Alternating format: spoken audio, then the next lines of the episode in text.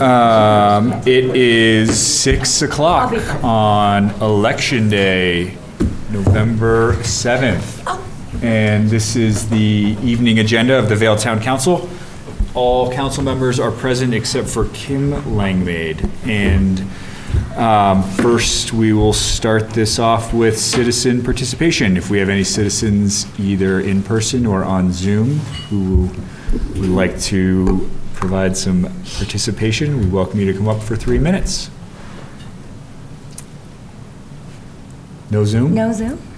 No people? We have one participant on Zoom. I forgot to say something that matters for me. It's too late. No, it's not. Great. No, it's not. You have three minutes, you gotta go up there. Sure, I'll go over there. No. No way, it's too Um, no, I just wanted to um, say, unfortunately, we lost two more members of our community this past um, couple weeks. Unfortunately, Marka Moser did pass away. Yes, and uh, Susan Boyd. So all the West Vail ladies are with Vi Brown.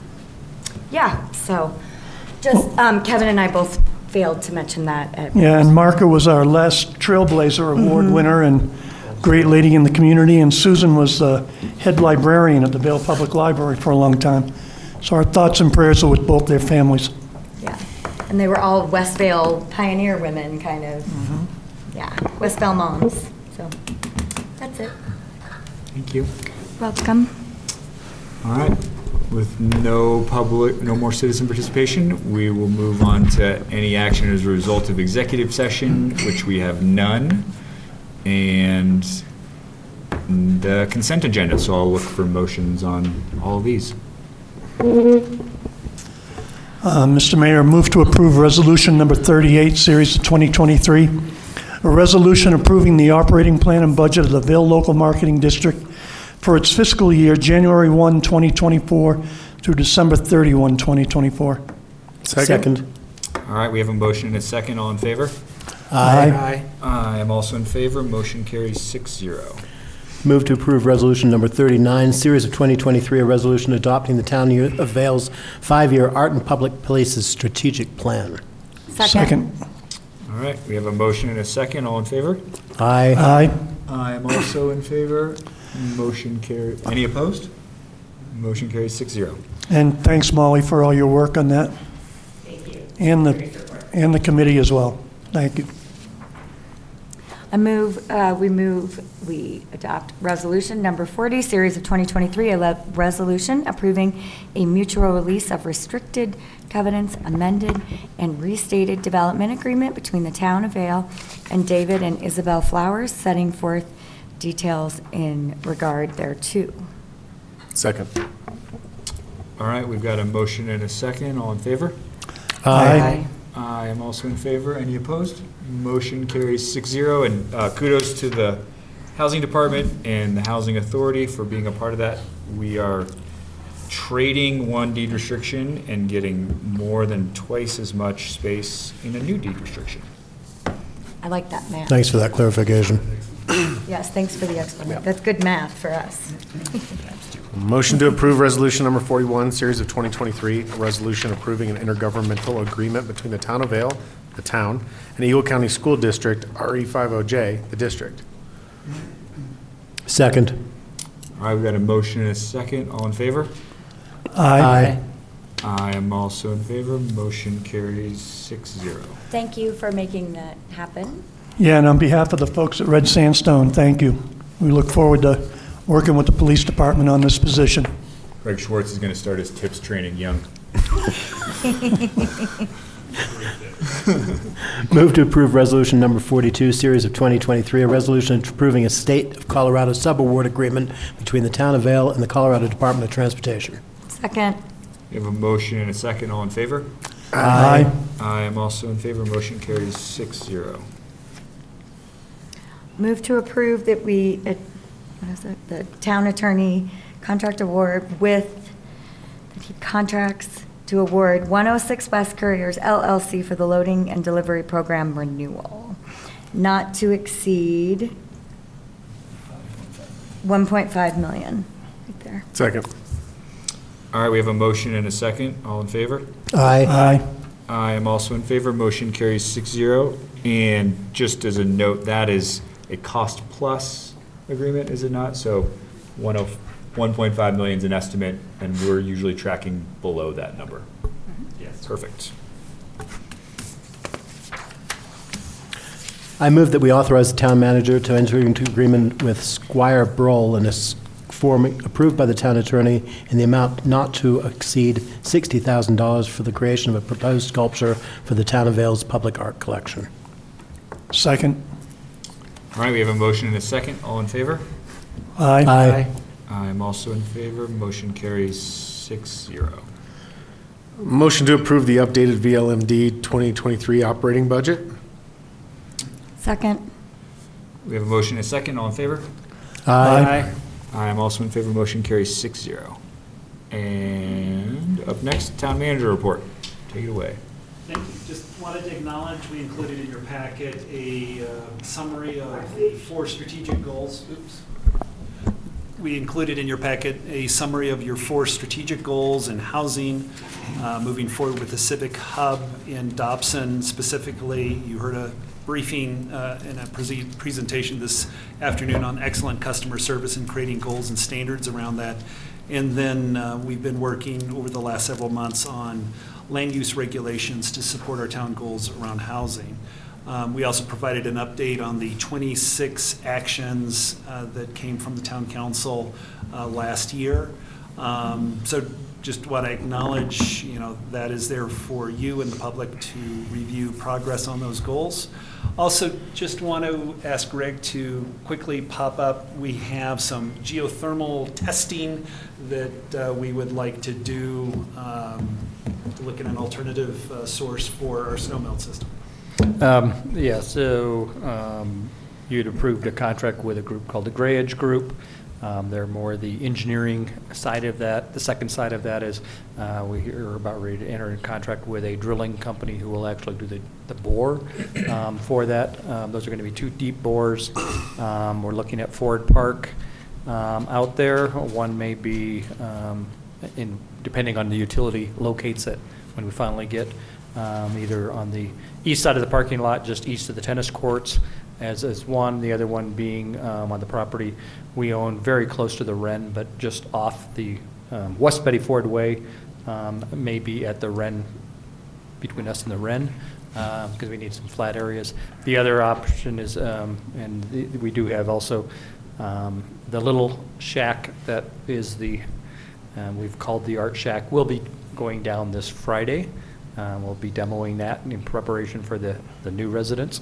Um, And so that site will already be disturbed, and, and that would be our third site. So um, between those three sites, we're looking for two of those um, for a a drilling contractor, uh, trying to get that drilling work done, and, and then there'll be some logging that happens. up, um, When I say logging, they run hot water or water through that and just determine how much thermal uh, connectivity is within these uh, bores, and that's how they determine the, um, the efficiency of the geothermal in the future. So that will take about a 24-hour period, but you have to w- let the whole rest for um, one week. So um, for the most part, we'll have these areas kind of blocked off for a week, and uh, And how soon could Then we come see back this and get activity logging. again? What's that? How soon could we see this activity? Um, We actually, you know, once we get that, um, they'll do quite a bit of work. It'll be um, next year before we kind of have really full results of that. Um, But we could see something that looks like drill, drill rigs out at Ford Park in the next couple of weeks. Yeah, yeah, the the actual drilling part, but the actual report will be a while. We just want to acknowledge you. If you see something that looks like a drilling rig, I just wanted to give you the context of what you were looking at. We're not, We're not. We're not fracking we're the Betty money- Ford we're not Gardens? fracking. Right, um, and we may, um, we're also looking at He- potentially one over by He gets the Dobson. mineral rights. So There may be one in Dobson too, if it fits within their schedule. Great. That's all I have. Thank you. That's it? Yes. Uh, All right, up next, we have our action items. Action item 5.1 is resolution number 43, series of uh, 2023, one extra zero there. Uh, Resolution of the Vail Town Council adopting the 2023 Gerald R. Ford Park Master Plan, Uh, and we have Todd Oppenheimer. Hi, thank you. Um, So this evening, um, like um, Travis just mentioned, we're here to, uh, with a request to the council to approve, approve with modifications or deny the Resolution 43, Series of 2023, adopting the 2023 Ford Park Master Plan. Um, Town staff and the town's planning consultant, WRT, have been working on uh, this update to the master plan for the last 17 months. Um, And I'd like to thank um, Andy, um, who who's here tonight, and Hannah with uh, WRT for their um, excellent consultation on this plan. Um, I'd also like to thank uh, Greg Berry and Jonathan Spence um, for, for their insight uh, putting this plan together. And finally, I would like to thank all of the Ford Park stakeholders for their participation um, in the process and their continued participation uh, moving forward uh, with uh, the management of the park. Um, An update on the content of the master plan was provided to the council on November 17th. Uh, The council provided no direction for modifications to the document. Uh, Prior to that, on October 9th, the PEC unanimously and without conditions approved a recommendation to the town council for the uh, update to the Ford Park Master Plan. Um, In a moment, I'm going to turn it over to Andy Dawson um, to make a brief presentation on the, on the master plan for the benefit of the public. Um, uh, But I want to make uh, two, make a quick comment regarding two things um, that make this master plan unique. Um, First, uh, this master plan acknowledges the complexity of Ford Park. And through the formation of the Oversight Committee, uh, utilizes that complexity and the varying focus of the different stakeholders to uh, unify the overall management of the park. Um, I believe that's an important takeaway of this, um, of this process and this document. Uh, Secondly, this master plan acknowledges several shortcomings of Ford Park, uh, many of which are interconnected. Um, But rather than lay out a long list of specific capital items or actions for the park, the plan, master plan suggests a series of studies which can be taken on individually or collectively um, to arrive at meaningful and long-lasting solutions. Um, And the Oversight Committee, um, again, will play an important role in, in these studies um, going forward. So with that, I'm going to turn it over to Andy for a, a few quick slides, and um, then we'll get on with any comments. Thank you. Thanks, Todd. Hi, Andy Dawson, landscape architect, project manager for the Ford Park Master Plan update. And uh, yeah, the last year and a half um, has been really insightful and rewarding for our team. I want to thank Todd and Greg and Jonathan and all the stakeholders, of course, uh, for their insights and input.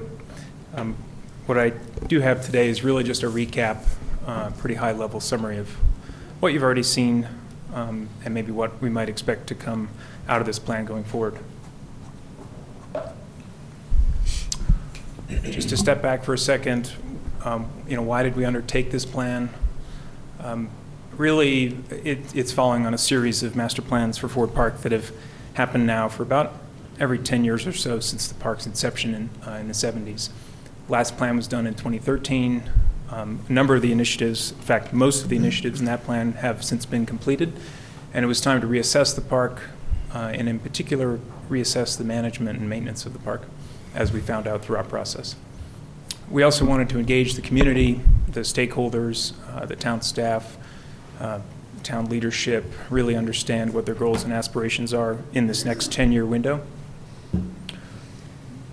We understood there were a lot of um, either existing or proposed changes to the park that were on the table that um, could use evaluation through this master plan process. We want to confirm the immediate action steps and recommendations and prioritize what are those studies that should follow on um, through this master plan, including clarifying expectations for future use, development, and management of the park, and how we might define some effective tools uh, for the park to continue to operate effectively and efficiently. Continuing a theme from every other master plan that's been done, we want to protect the park from overuse and overdevelopment. And uh, as an aside for this master plan, we understood there were other concurrent uh, planning efforts underway for the town, and we wanted to make sure we were tied in with those and weren't um, offering any contradictory information. The Ford Park mission statement is something that um, really was identified as a need early on through our engagement with the stakeholders and the community. Um, what I want to emphasize with this slide is just that, uh, as Todd mentioned, a key component of this master plan was to create a unifying vision for the park and to break down some of those silos between the various entities and operating partners, and really provide um, kind of a, a driving, unifying statement to be uh, to carry the park forward into the next 10 years. We had a series of goals um, that, to be honest, were more or less in place through previous master plans. Uh, they were edited, they were simplified, um, but they still ring true. Again, um, making sure new uses and buildings don't adversely affect the character of the park, strengthen the relationships between the venues and the users and the uses within the park, um, keep it safe, keep it enjoyable, accessible, um, help people find their way around the park and get to and from the park and the village. And lastly, protect the Gore Creek corridor as a critical asset to Ford Park and Vail. In further detail in the master plan are a series of guiding operational principles. Um, As Todd mentioned, letter A is establishment of the Ford Park Oversight Committee and its duties. Other principles touch on how to um, deal with future proposed changes in the park, the ongoing programming needs of the park, the stakeholders, the environment, the maintenance and landscape management, I would say critically. And lastly, circulation, vehicles, and parking, also uh, super important as we found out throughout process. As Todd mentions, uh, as Todd mentioned, the plan recommends a series of follow-on studies to be considered uh, in the next 10-year timeframe, including addressing ADA compliance issues, uh, vehicular access, parking in transit, um, a, a potential north entry to the amphitheater, management uh, or restoration of the Gore Creek corridor, signage and wayfinding to help uh, visitors find their way around the park. As well as some studies related to facilities and programs, including um, understanding the implications of the um, upcoming amphitheater renovations, uh, revisiting, re-engaging, kind of re-energizing the um, design process for the Vail Nature Center, a reorganization or enhancement, um, including safety upgrades in the playgrounds and the commons area of the park, improving the maintenance capabilities and maintenance, you know, function of the Betty Ford Alpine Gardens and the Vail Recreation District, studying uh, potentials to improve guest services in the park through perhaps a visitor services hub or welcome center.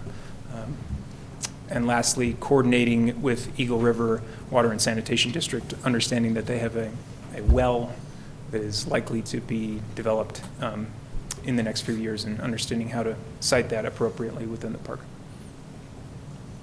But maybe most importantly are, are the priority operational actions, which um, number one is about establishing this Ford Park Oversight Committee so that they can quickly move forward, uh, collaborating among the stakeholder organizations and reorganizing the maintenance responsibilities within the park and right into um, what we identified as a priority follow-on study, which would be the ADA compliance and traffic reduction study. Thank you very much.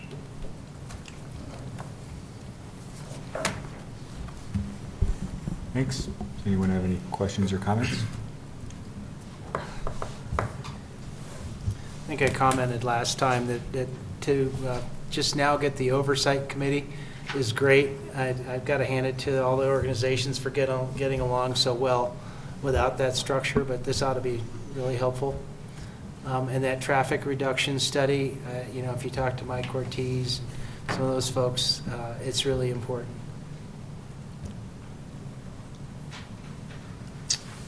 Just want to say thanks. I know a lot of, a lot of hard work's gone into this, and it's a, obviously a wonderful community asset, and, you know, I, just, just coordinating, I'm sure is going to be a big step forward, and then beyond that, everything else will, will be, will be wonderful as well, so thank you all. Yeah, but this feels like a realistic first step.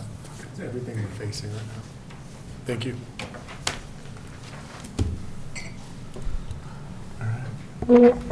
you. Move to approve resolution number 43, series of 2023 is presented. Second. All right, we have a motion and a second. All in favor? Aye. Aye. I'm also in favor. Motion carries six zero. Thank you. Thanks, guys. Good luck. Good luck. Spoken like someone who's fun. checking the re- election results as we speak. Good luck. I'm out. See ya. Uh, up next That's is. not what I meant, What did you? good luck. Mason It out. truly meant, good luck. It- Uh, we have item five, you can sort that out with them later. Um, item five point two, uh, which is resolution number forty-four, series of twenty twenty-three, a resolution of the Vail Town Council approving the update to the Vail Land Use Plan associated with the rezoning of a portion of Lot One Timber Ridge subdivision. And Mr. Greg Roy. Yes, thank you. So this one and the next uh, item on your agenda are two interrelated applications. So looking at the Timber Ridge property, a couple of the applications associated with the Timber Ridge development. What we're looking at for this one, or here you can see the vicinity map, and that shaded area is the right-of-way that is currently um, being purchased by the town from CDOT. And that is the subject of the applications we're looking at today as far as the resolution and the next ordinance. Um, the first one for the resolution is to amend the land use plan or the land use map for this area. Um, so as part of practice, we do not put land use or zoning over areas of right-of-way. So if we're incorporating this portion of the right-of-way into Lot 1, we need to put the underlying land use and zoning on there as well.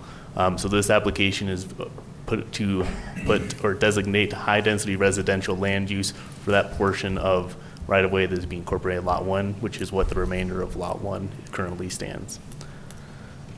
Um, Some of the review criteria that the PEC considered, and they did recommend a approval of this with a seven to zero vote.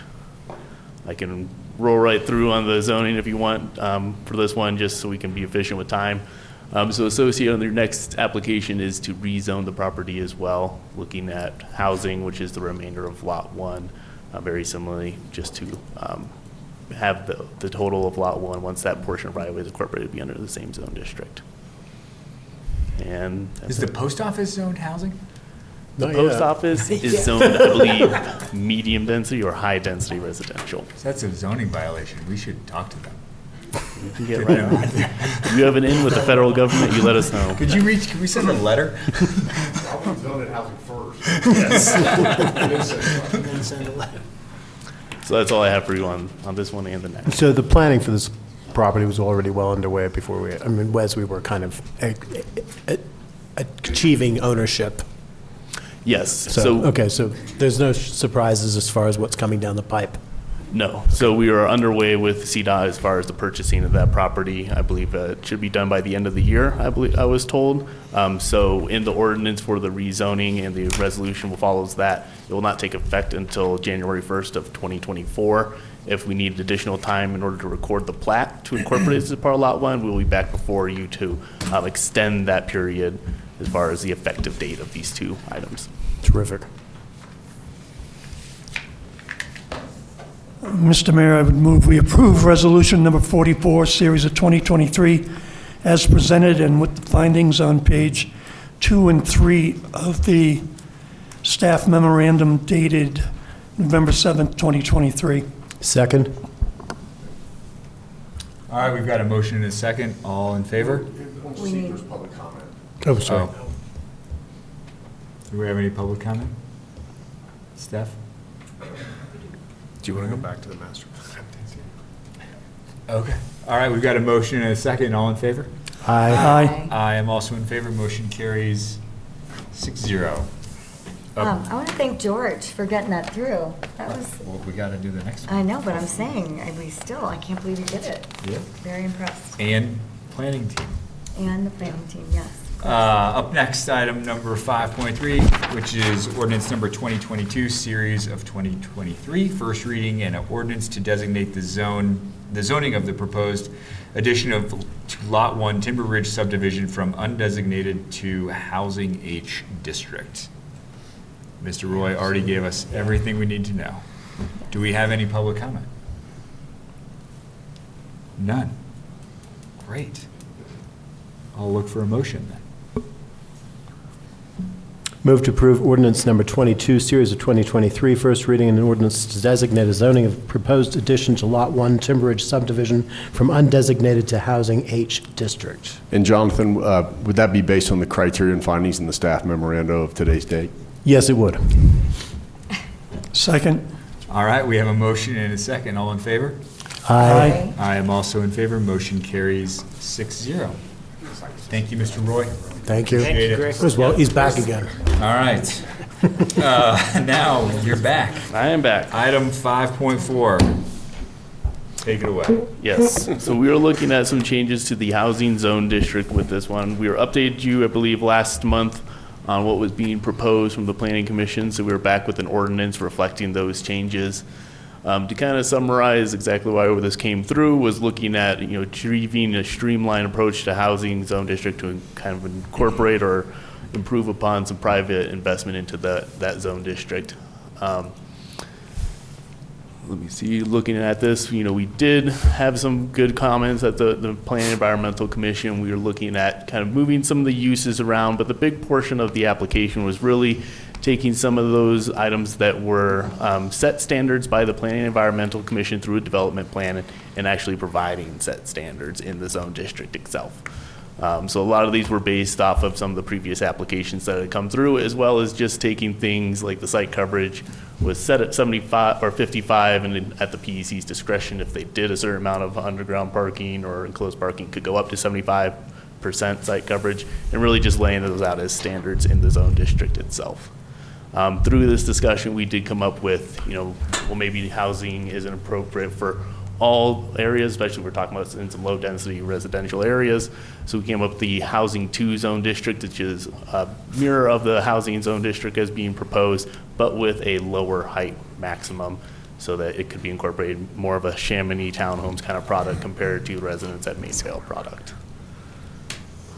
Um, Parking was set, so previously we've seen a lot of applications come in around one parking space. Uh, We moved up to 1.05 with the thought of one space per unit with some additional guest parking in there.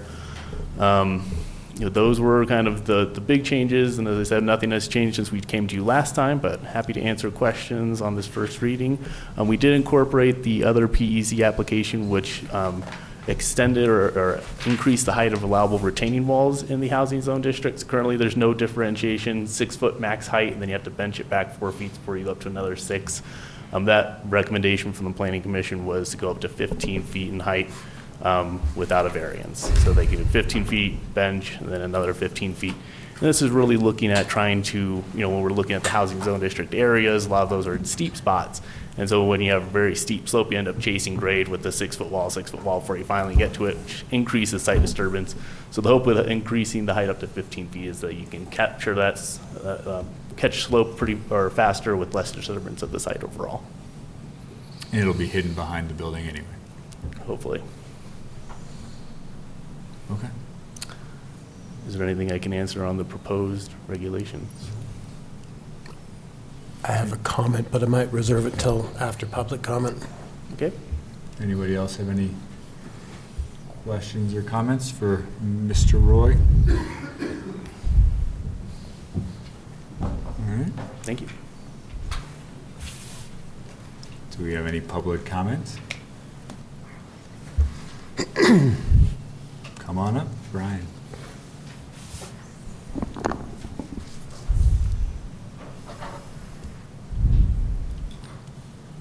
Brian Sipes, East Vail. Um, My only comment is on the minimum lot size. 10,000 square feet is not a very big lot for um, some of these variances that are now being codified that are larger in scale. And I think that, that uh, we ought to reserve some of these sort of bigger increases in density for larger lots. Thank you.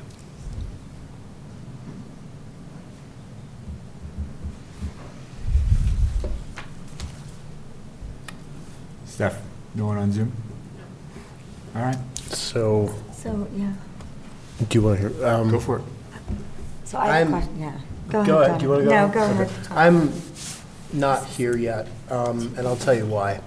Um, I sent around an article to the council, and I probably should have sent it to you guys as well, you know, just as a reference. And um, what I'm worried about that we're getting into is a one-size-fits-all kind of solution for this thing.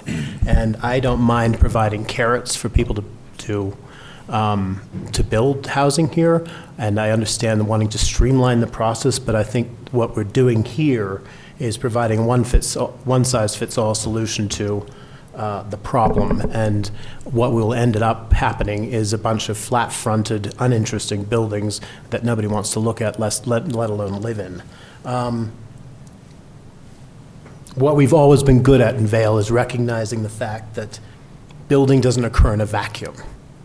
It has to coordinate with its neighbors, it has to coordinate with the environment, and that relationship is also important socially. And, you know, this, Louis Sullivan said, form follows function, and you've got graduated fronts and roof lines, not just so that it looks nice, but so that sunlight can penetrate it.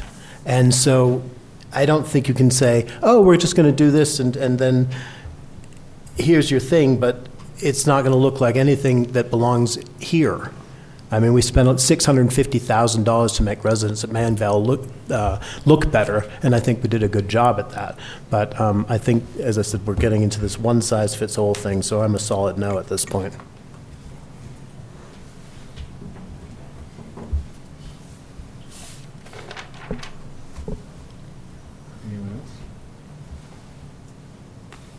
I just am a little concerned about a 15, because that's massive, a 15-foot retaining wall, like versus, versus a six-foot retaining wall, like that's a big jump, you know, from, it's not even, it's, you know, I don't know. It just seems like it's just too big, too much.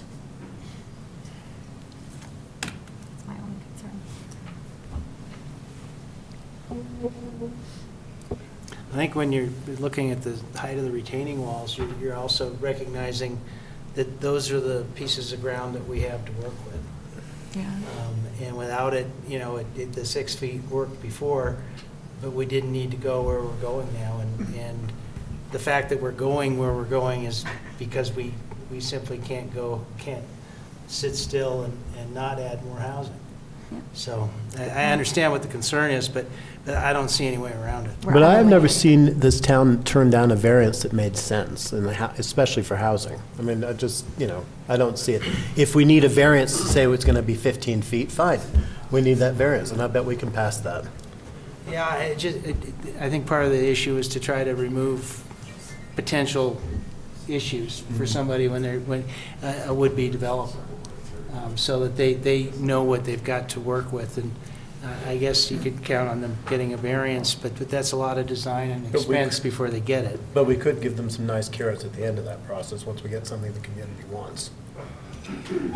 I mean, I, I. If they step up. Yeah, But the we- we challenge don't is have they're, them. you know, they have We're not no there. assurance and they're gonna spend a lot of money before, before they're gonna get there. I mean, I, I understand where you're coming from, for sure. Um, you know, I think one thing about this is, you know, people will have to come in and apply to get this zone district, right? Like, it's not all of a sudden just an automatic, Mm-hmm. come on up. Yeah, and, and we did include in that language when we were changing the, the wall height that the DRB can, at their discretion, require more benching and landscaping in between. So there is that kind of design aspect where, sure, you can do 15 feet, but, you know, if that's behind the building, great. And if it's in the front, kind of more by the drive, the DRB can require them to bench it still. So they always have the power to kind of add uh, design elements like that, and we just explicitly put it in the language for here. Okay. Hey, Greg, that PEC vote that day Yes. was five to nothing for PEC 230025.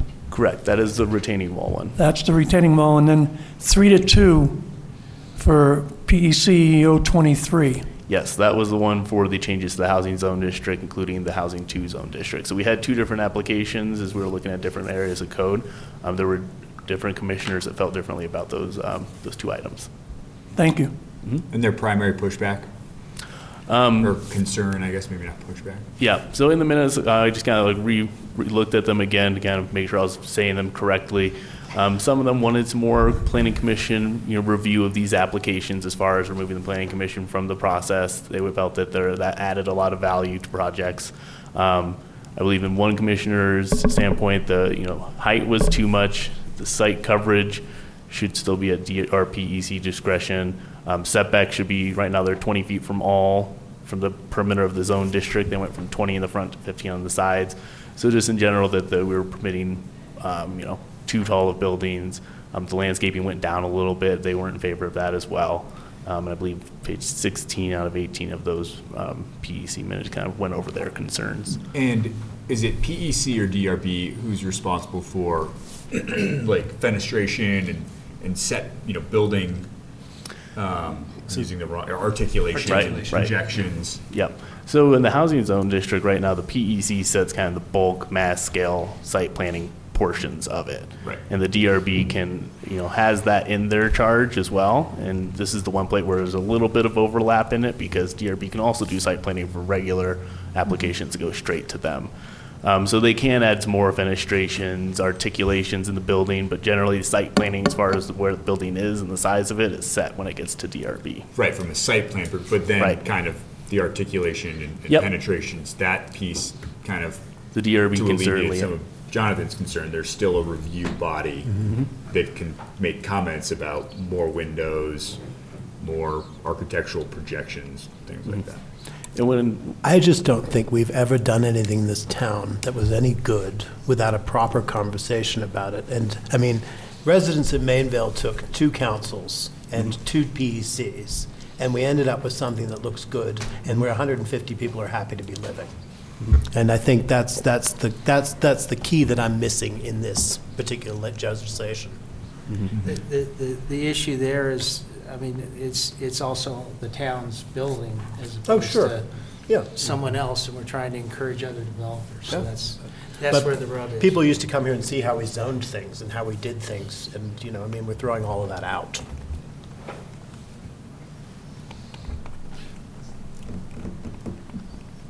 Mr. Mayor, too, if I could, maybe one additional question, just since that came up. Again, it's certainly not a sure thing that a variance is granted for any sort of application, and there's some pretty, s- very specific standards for a variance. Maybe could you just remind the council of a couple of those criteria? Yep, so we typically look for a hardship that's not typical on a site in that zone district is one of the big ones for a variance. Um, so when we we're thinking about the housing zone district and retaining walls in there, as you mentioned, you know, it's rare that we turn down one for, for a development that makes sense, which is one of the reasons we were really looking at kind of increasing the height because it's been something that's been done in the past few applications that's come through, so it really was one that we're seeing predominantly in this housing zone district, so why don't we just increase the height rather than making them do that extra step that is likely to get approved as well? But certainly something that's unique, some difficulty of the site, um, is, is one of the big, you know, summing up the criteria for a variance.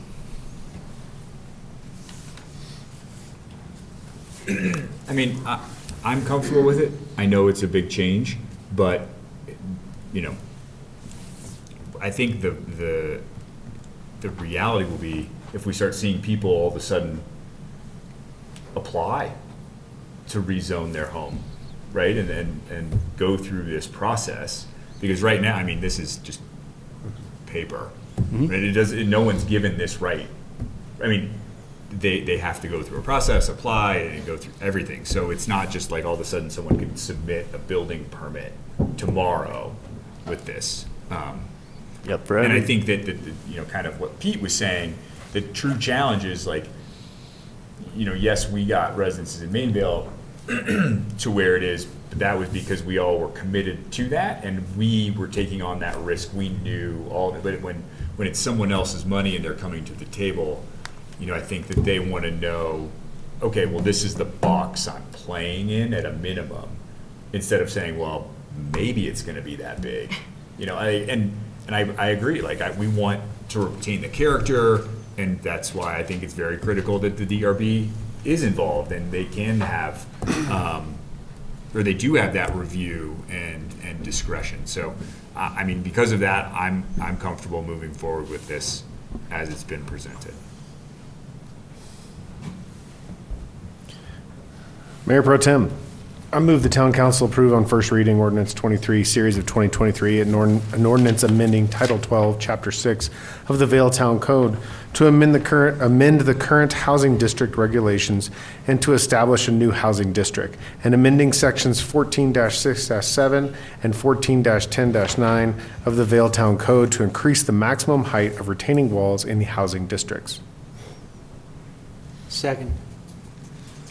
We have a motion and a second. All in favor? Aye. Aye. Those opposed? Aye.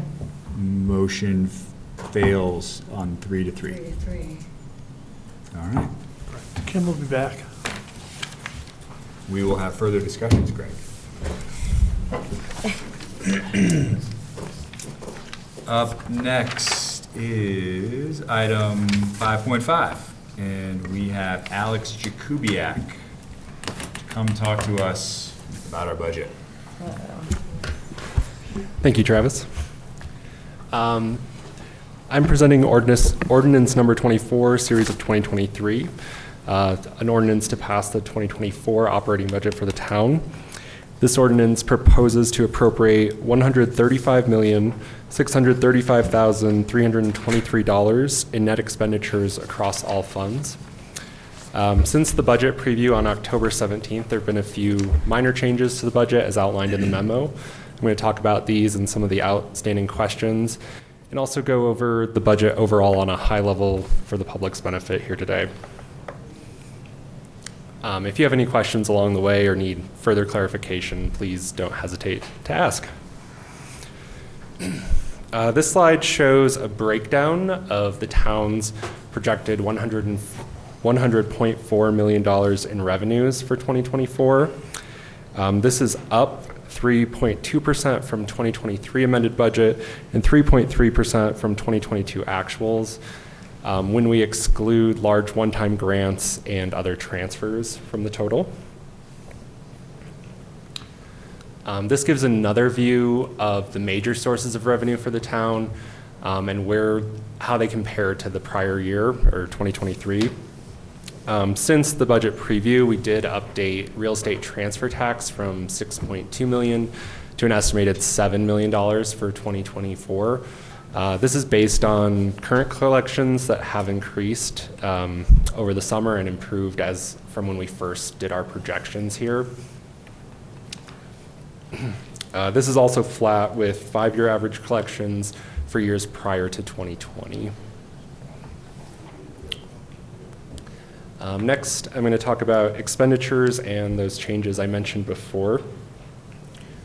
Um, This gives a breakdown of the net expenditures totaling 135.7 million um, across capital spending, the Timber Ridge redevelopment, debt service, and municipal services. Um, Since that last meeting, we've included a few changes here. Um, $214,000 in planning projects uh, was added to the general fund for the Destination Stewardship Program. These funds are appropriated in 2023 and are, and are anticipated as savings this year. Uh, We would be moving them forward to 2024 to be used then. Um, These funds were supported with a, tr- by a transfer from the Vail Local Marketing District of 200,000 in 2023.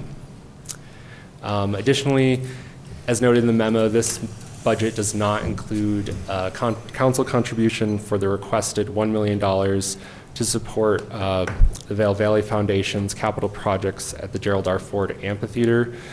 Um, And we'll talk more in depth about that later on in this presentation as well. Um, The Capital Projects Fund also reflects an adjustment to the reimbursement from the Vail Reinvestment Authority. This has been right-sized to 200,000 for 2024, uh, based on the removal of uh, planned expenditures for Lionshead snowmelt repairs. That project's not expected to exceed its current year budget of 1.5 million, so we do not need additional funding in 2024, which is good news. Um, As I mentioned before, we did increase real estate transfer tax expected revenue. Um, And then also within the real estate transfer tax fund, I've provided additional analysis that was requested uh, regarding a payback of approximately $5.6 million from the real estate fund, transfer tax fund to the general fund for funds that were contributed to support the acquisition of Booth Heights. Um, And again, we'll have an opportunity to look at that and go in depth later on in the presentation. But before I move on, are there any questions on these changes?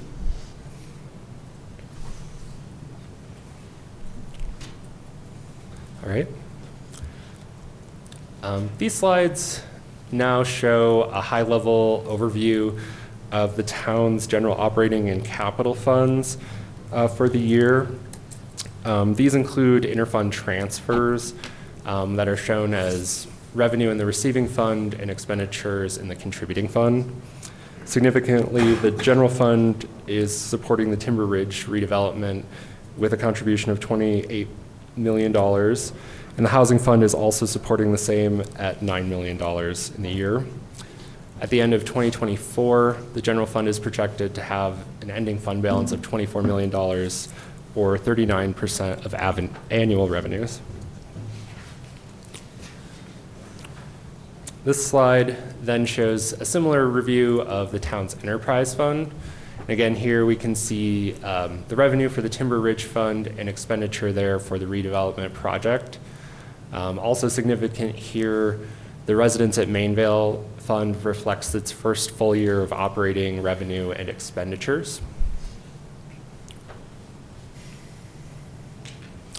And lastly, uh, this slide shows a breakdown of the town's internal services fund and also a summary of all funds um, and the net ending fund balance of $65.2 million across all funds at the end of 2024.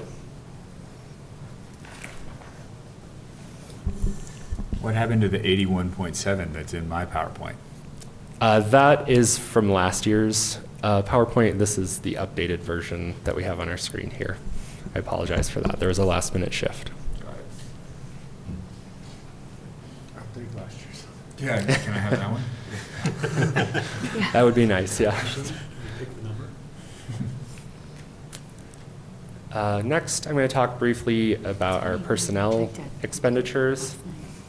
Um, This has not changed again since the last review.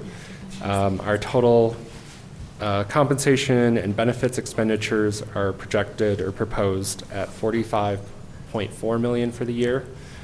Um, This includes a 5.9% wage increase and merit, in the form of a merit increase and organization-wide rate adjustments uh, for existing salaries, as well as a $750,000 placeholder for additional compensation adjustments. Um, These expenditures support the maintenance of the town's compensation philosophy targeting premium pay. Additionally, uh, staff is recommending three and a half new full-time employee equivalents for the year. Um, Briefly, these are a deputy chief um, of community risk reduction within the fire department, an evidence tech in the police department, the upgrade of a parking specialist from a seasonal employee to a year-round parking enforcement specialist, as well as a digital content coordinator within the economic development uh, department, which is offset by contributions and savings in the Vail Local Marketing District. Um, We've also place-held funds here of $112,000 uh, to support internal housing needs for the town of Vail. Um, We're not recommending at this time the adoption of a new FTE, but we would come back at a future date with the proposed use of those funds or new. FTE.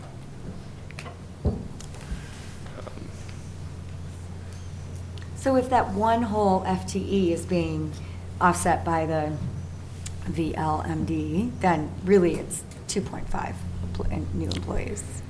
We would, it would increase our FTE count, but the I cost. understand. It's cost neutral. It- Financially, it's neutral is what I'm saying. Right, Yes, so. yes. yeah. Expenditure-wise, yes, it's Yeah. 2.5. No, it is a real person, that's what I'm saying. Next, I'm going to talk a little bit about um, contributions and events expenditures. Um, This slide gives us our breakdown for the year of events, contributions, um, spending. Events are proposed uh, up slightly at $3.1 million. Um, Council contributions at 487,000. Again, as mentioned, do not include anything for the Vail Valley Foundation at this time. Um, But on this slide, we have further details and are requesting your input on this matter. Um, The contribution for 2024 for the Vail Valley Foundation is the first of an intended $5 million uh, contribution request over five years. This would be 25% of their total capital improvements plan cost. Uh, The request received for 2024 specifically was re- received as a reimbursement towards an already completed roof and solar project, which totaled $1.5 million. Uh, Due to the size of this request, we are deferring the decision to the council's recommendation, and I would ask for your input at this time, if you'd like us to include this. I would propose we defer this to a future conversation sometime in the spring. And it'd be helpful to kind of see where we come through in the winter, where RET funding is coming through. I just, it's a huge ask and I'm just not prepared to move forward with it right now.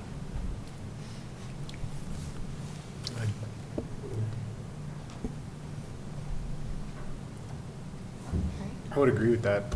I mean, if there's a way that we can table this until the spring, I'd like to see how this winter shakes out and the reconciliation of RET shakes out. And we're proposing that RET lands at 7 million, correct? That's what we're budgeting for next year? Yes. So could, like, is it feasible, like, could you say, oh, if RET gets to 8.2 million, that, that, that That'll loop back to another issue you're going to talk about in a minute. Uh, okay. Anyway, okay. Yeah, and with this amphitheater um, work coming up, I think the local marketing district could uh, contribute quite a bit of money to this as well, because the amphitheater is our biggest marketing tool in the summertime. And I can't see any reason why we couldn't hit some of their reserves to help with this project. Yep, that's a good thing. So Enough direction? Spring. consensus is to revisit um, maybe after the first quarter, see where we land with revenues uh, in the spring on this request. Sounds good. Sound good? Thank you. Uh, Next, I'll talk about the capital expenditures plan. Uh, Capital expenditures for 2024 total 63.2 million, including uh, the funds described for the Timber Ridge redevelopment. Um, Other significant projects are listed here as well within that. Um, And then our next question um, that is still outstanding is the potential payback of funds to the general fund for the Booth Heights acquisition. Um, It was requested to provide a deeper analysis um, as is shown on this slide. Um, This shows a number of payback options ranging from no payback in blue to a 10-year payback in pink, which would be the most accelerated option on the slide. Um, If no payback were made, the RET fund would have an estimated fund balance of $4.1 million at the end of 2028, which we can see on this chart um, all the way to the right. Um, An estimated fund balance is then also shown for each of the payback options, ranging from 10 to 30 years at a fixed rate. Um, We'd also discussed at the last meeting a potential payback that was variable based on RET collections over a certain threshold. Um, These aren't charted because we don't know what they would be, so it's um, sort of a a mystery, if you will, um, going from there. Uh, Also not shown here, it is possible that the RET fund could pay back the full amount in the current year, given the current um, estimated ending fund balance of $8.4 million. However, we, staff does not recommend this option because it would put us at a projected negative balance by 2028 if we went that route. Um, This is also why we did not recommend the payment of the additional funds um, during the October 3rd and October 17th meetings, too.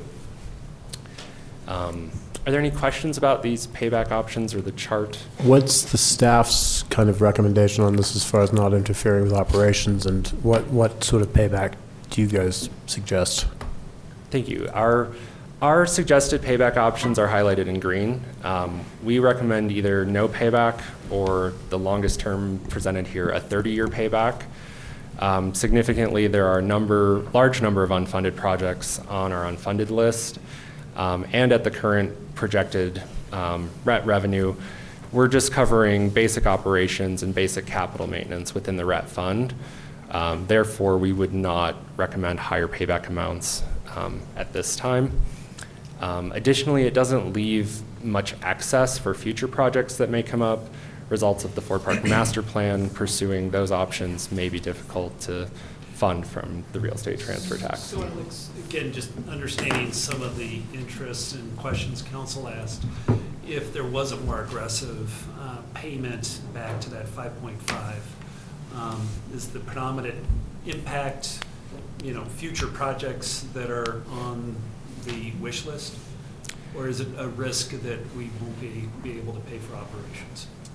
There, I think we are, we would probably look towards unfunding some significant projects that are already in the five-year plan before we went to reducing operations, but that could certainly be part of the conversation.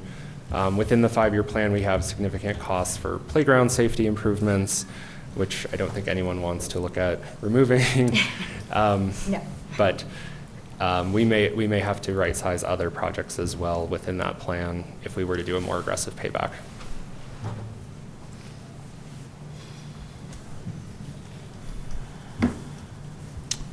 Um, I mean, I think people know how I feel about this one. I, I believe that this is a trade-off conversation. And a decision was made to make one acquisition, and I think that there are trade-offs that are a part of that. And uh, I don't think, I can't support either 30 years or no payback.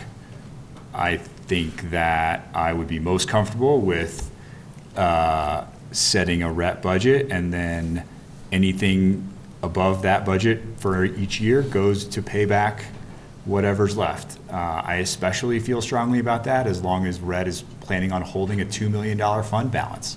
You know, I just, if, if there's zero fund balance because we take that 2 million bucks, that will change my conversation about how we move forward with this. But as long as there's that giant hedge of 2 million bucks sitting there, I don't, I can't support what's being presented.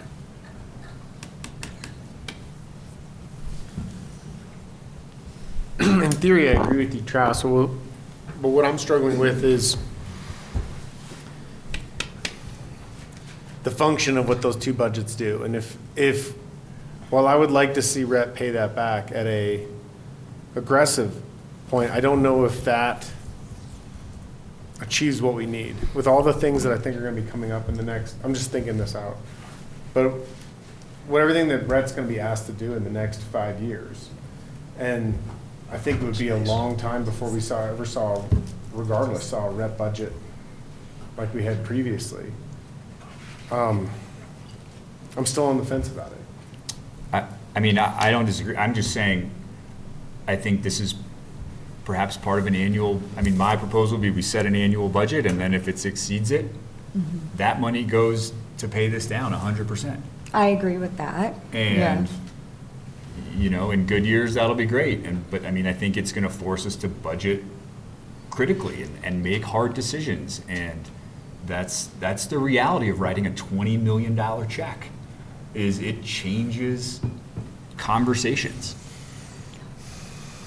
But I also think that it, some of these funds are gonna, we're not, they're not done fundraising, like, there's still money that could come from yeah, other sources. I'm just working- So I, I, yes, with what we have to work with, I agree, we definitely need to pay it back. And I think it needs to be paid back based on the RET budget per year and where the funds come in. Could someone just sell a hotel in town, please? That would help Couple of us. Yeah, that would really help. Some big houses. Pete? Pete? Pete? Get the pressure's on. Get, get one sold. Get to work.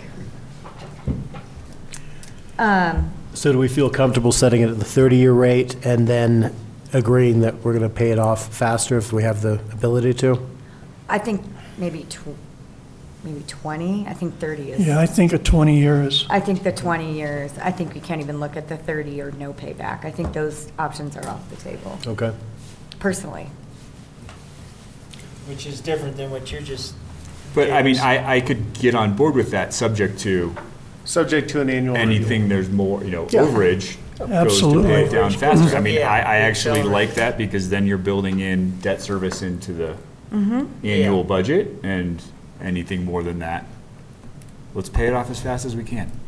I, I agree. Pay it off as fast as you can. May I ask a clarifying question on the excess revenue collected? So would it be every single dollar excess collected goes towards the additional payback, or could it be a, a budget presentation? I'm just trying to I I anticipate think a- a budget things that presentation may makes the most come sense, but. up I think that it should be a budget balance. presentation. Something might come up in the meantime. That- Well, a yeah, lot's that's going to just- come up. Like, Yeah. we're, Okay. We're looking at two master plans tonight, they're going to have things come up. Like, I- With the I- underlying premise that the council directed us to pay Yeah. off faster. You know, I mean, I guess certainly. some of that, I, there's still two million bucks just sitting in there.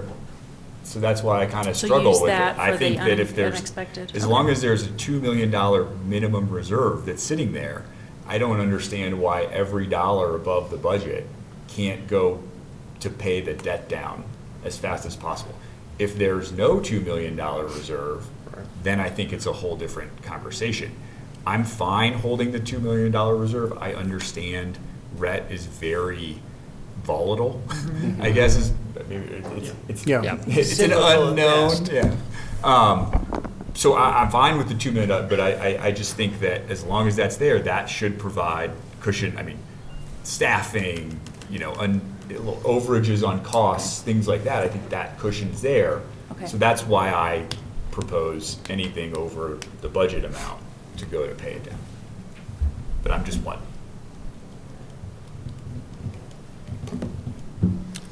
Okay. So there, there needs to be other people who. No, I, I think, I, I- I see where you're coming, no, so. Uh, well, in theory, You then- can't in theory, read then- minds. In theory, then, with your proposal, there could be a year where there's no, no debt paid down. Right. So we Well, just there did- would always be debt. There would that's always be paid the down. fixed rate 20-year. We always The going to 20 do year, the okay, year. you're talking, you- I'm yeah. sorry, I 20-year, didn't understand. 20-year plan is Yeah. the minimum. Okay, so as So- long as it, we're making some. Some payment. Right, payback. so if yeah. there's, Yeah. a- if- let's say there's Okay. a hypothetical eight million dollar budget, Yeah. that budget would include two hundred and eighty-two thousand dollars of Gotcha. debt payment. Correct. And if we collected eight million one hundred, I would say that extra then one hundred 100 also goes to pay down Yes. the debt. So the But- difference then is subject to other Collections, items and, that yeah, might, yeah, budget. that's where we're. So that additional 100,000 would be subject to, you know, a budget discussion, and you could make trade-offs. That's not what I was saying. That's not I what understand. understand, that's, No, that's. no, our- he's saying, that's so, our he's- sticking so point right everything now. above budget goes into paying it off. Right. Yeah, no, Right. I understand. Yeah, And I'm saying there's an annual budget conversation. Yep. okay. So that, you know, people could propose some new program or whatever it might be. And at that time, that council would make a decision and then set that budget. Set that budget, so, uh, yeah, your hands aren't tied that way. Correct. Okay. But I do think for sure the 20-year payback is where we start and then we go from there, correct? Don't you agree with Yeah. that? Yes. Yes. Okay, does that work then? Yeah, that works. Thank you very much. Was that clear as mud? Yes, we'll, I think we understand it. we'll, we'll draft some understand. Yeah, language so we're- around that for the, the next memo for the second reading and just Yeah. confirm our understanding. Okay. Barry, you're thinking. I, He was I- I quiet. can hear it. I can hear I it. can Uh, see it. uh, I'm going to keep it to myself for now, because we're going to see it That doesn't again. help. It- it- You're not helping. I don't. You're not I don't helping the think process, I- Barry. No, thank you. All right, I'm going to wait on that. Although I think we heard from five. No, thank you. No, thank you. Not at the moment. Okay, thank you. Um, Our last slide of the night here then is our overall uh, fund balance projections across all funds um, with five-year projected reserves. Um, As you can see here, we're going down to pretty low levels in 2025 due to spending on Dobson Ice Arena and planned expenditures for Timber Ridge redevelopment. Um, This brings us down to about 35 million in our primary funds um, before growing each year as those funds are paid back. And then lastly, um, I think we've got direction on most of these items, but are there any other questions or adjustments that the council would like to see before second reading on November 21st? Russ, was there a conversation about the, Rescue vehicle? the rescue vehicle? Yeah, the thought there is, or the recommendation is to include that in the appropriation, but, but prior to purchase, um, you know, bringing back what the split is, and there is an active discussion right now occurring uh, with Eagle County, but bringing back what the split would be uh, amongst the various partners prior to a- any commitment to purchase the vehicle. In the budget, but pending final sign off from council in the future. Right. All Based right. on the split. Thank you. Jonathan, any other questions? Nope. This is your chance, speak now. I got it. You only get one more chance, well, No. on this No, budget, Jonathan. on this On this budget. budget. Yeah, that's-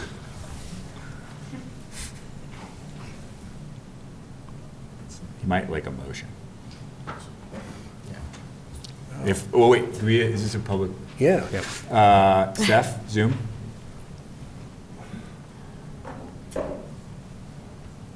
Okay, and do we have any public comment in the room? No one going? Okay. There's always the 21st, in case you want to come back.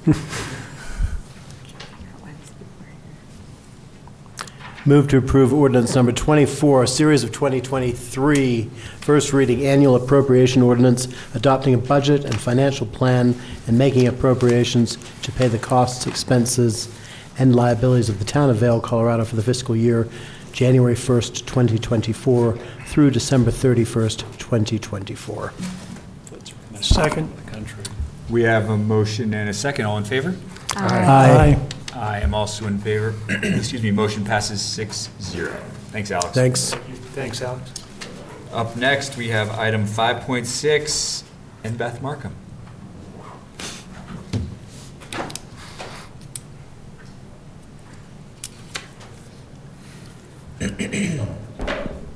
Hello, everyone. How are you this evening? Hello. Um, so, I am here today to remind you about a little something called the Plastic Pollution Reduction Act uh, that went, um, that was passed by uh, the state legislature in July of 2021. Um, this has three different phases, and uh, phase one went into effect January 1st of 2023.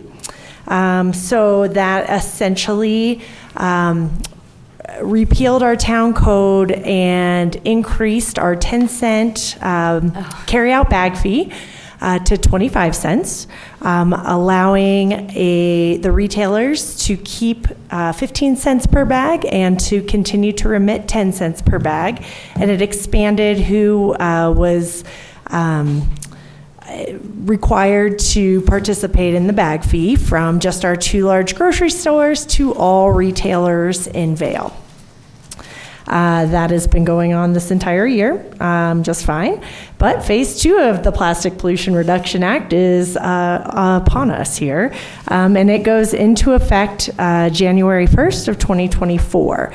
As bags go, um, this actually bans the use of single-use plastic bags in all of those retailers. Uh, retailers are still able to distribute uh, carry out bags that are paper. They do have to be made of 100% recycled content.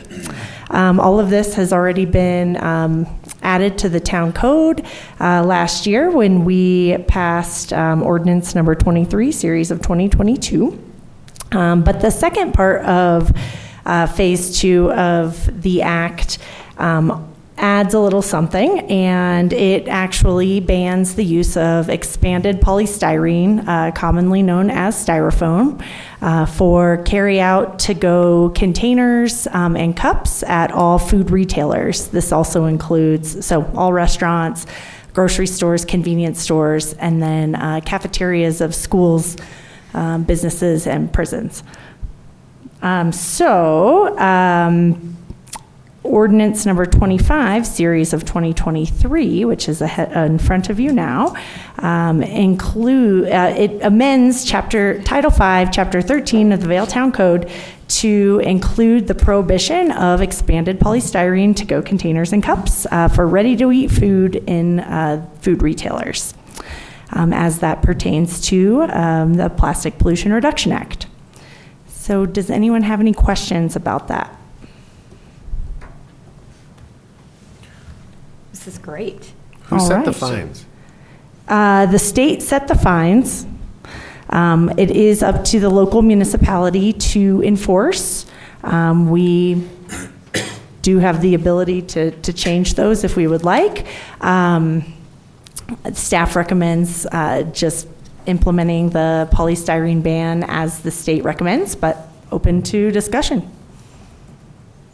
You'll probably keep us up to date if there's any repeat offenders. Yes, and I will say um, for both the polystyrene, um, any uh, food re- retailers that have backstock of to-go containers that are made of styrofoam, uh, they are actually able to use those until those stocks are depleted um, without a, a time frame necessarily. So as long as those items were purchased before January 1st of 2024.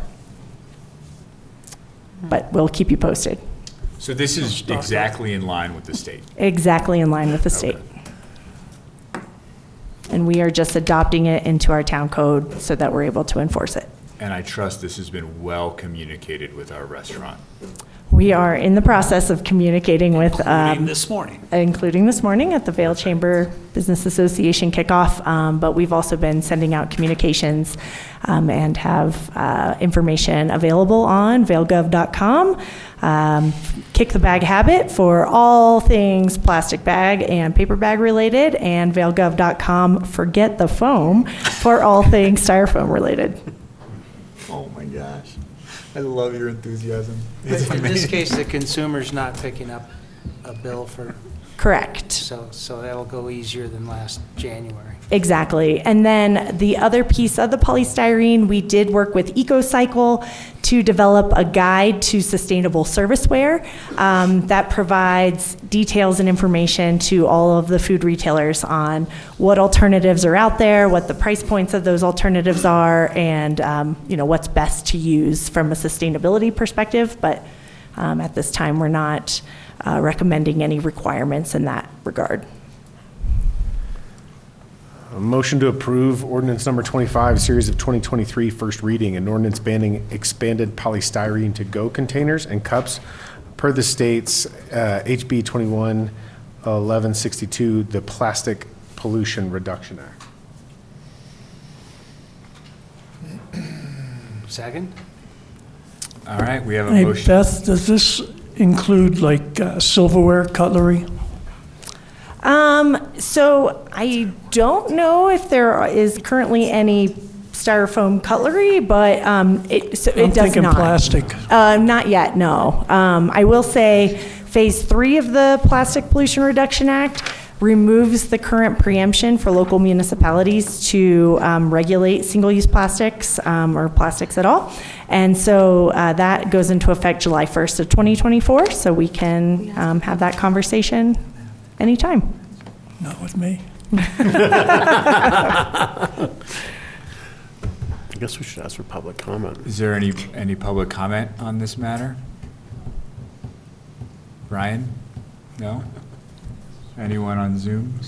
So Beth, does this mean, you know, when you, in the grocery stores, those plastic styrofoam like coolers that you can buy, like, do, do those, are those gonna go away too? So it does not pertain to anything that the grocery store necessarily is selling that's prepackaged, um, that they have on their shelves. This is strictly for food that's prepared to go. So they still have those little, Yep. like the styrofoam. Like things. the carry-out clamshells or, The weekenders that end up in the creek. Yes. Yeah. I was hoping that those were gonna be gone statewide. well, uh, we, we can always make um, regulation more restrictive if that is of interest. All right, well, we have a motion and a second. All in favor? Aye. I am also in favor. Motion carries six zero. Um, That's a Oh, five-one, sorry. buddy. It's all good. Any opposed? Opposed? All right, motion carries five to one. Government outreach. We kind of have no choice, right? Like, we have to do this. Sorry, Kevin. Correct. all good. As it's written, we have to do. Kevin. I know, I know, Thank you. making it clear. Thanks, Beth. Thanks, Ben. All righty, Moving on. on to our public hearings. Number six point one. Mr. Liffick. Welcome to the party. We are so.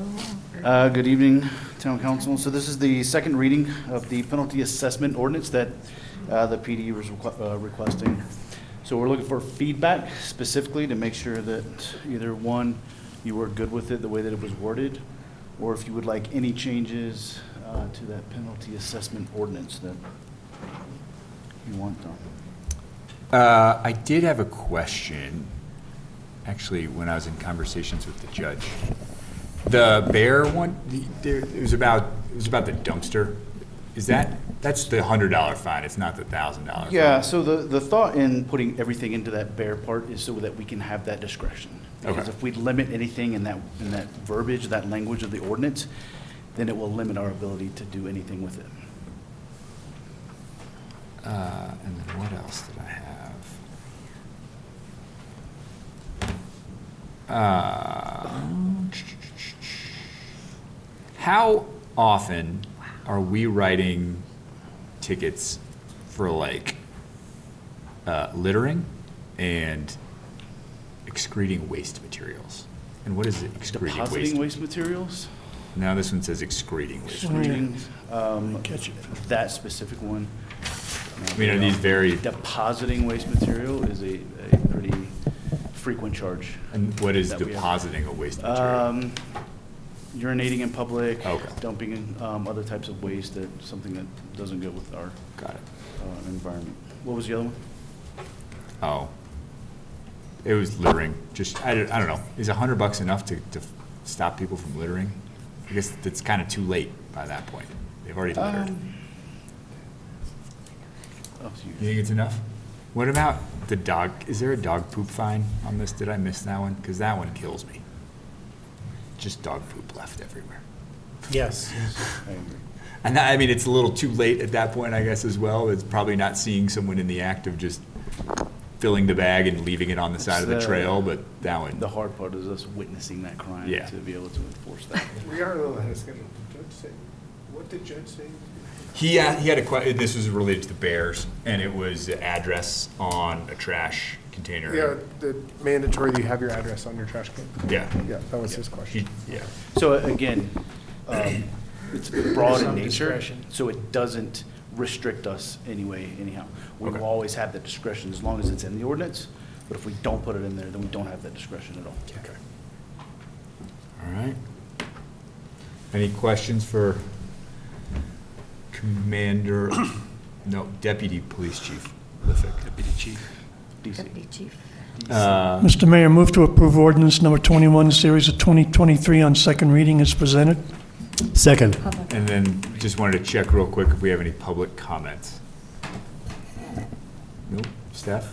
Nope. And just to clear up any, confusion, there is, there is the thousand dollars you requested for the bear. For the bears? Yeah. Yes. Yeah. And so now we're saying you have to have your address on your trash can as well. It's a, you, I think you always have had to, but it's It's a part of. required today. Oh, I didn't It wouldn't be part of the penalty assessment uh, classification, though we can bring something back if we don't have adequate. Yeah. On it. I did not know that. All right, well, we have a motion and a second. All in favor? Aye. Aye. I am also in favor. Motion carries, uh, any opposed? No, motion carries six zero. Move to adjourn. Second. Wow, we're so early. And don't you want to stick around for more of this? No. Come Create on, more? a Couple more meetings. Let's One just- more meeting. Should we have a spe- a couple special meetings? Let's do Not a it. special, We can figure that out. not a special meeting that I didn't know about them. He moved to found out he adjourn. At the bank, and thank God. I he did. second. Oh, uh, we have a motion and a second. All in favor? Aye. Aye. Motion carries six zero.